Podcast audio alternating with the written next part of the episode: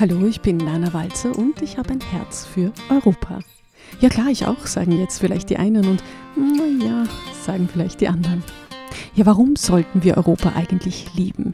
Was hat Europa je für uns getan?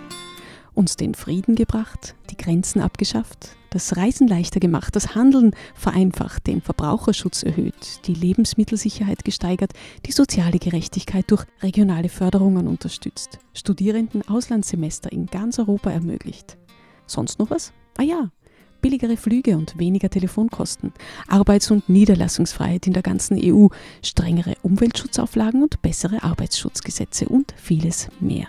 Ist Europa jetzt schon perfekt? Sicher nicht. Europa ist ein Prozess, aber es kann zu einem weltweit wegweisenden Modell für eine gesunde Gesellschaft werden. Eine gesunde Gesellschaft, das ist eine Gesellschaft, in der Menschen gemeinsam Lösungen für gemeinsame Herausforderungen suchen, finden und auch umsetzen.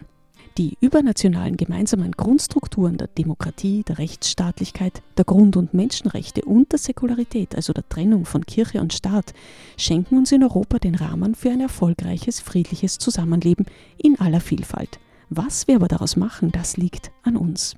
Wenn Sie selbst aktiv mithelfen wollen, dass möglichst viele Menschen bei der kommenden Europawahl ihr Wahlrecht wahrnehmen, dann schauen Sie einfach mal auf www.diesmalwähleich.eu. Und muss man nun Europa lieben, um in Europa zu leben? Vielleicht nicht. Aber wir sollten die weltweit einzigartigen Bedingungen hier schätzen, unter denen wir in Frieden, Sicherheit und Wohlstand leben. Natürlich geht es immer noch besser. Und genau deshalb ist Ihre Stimme so wichtig.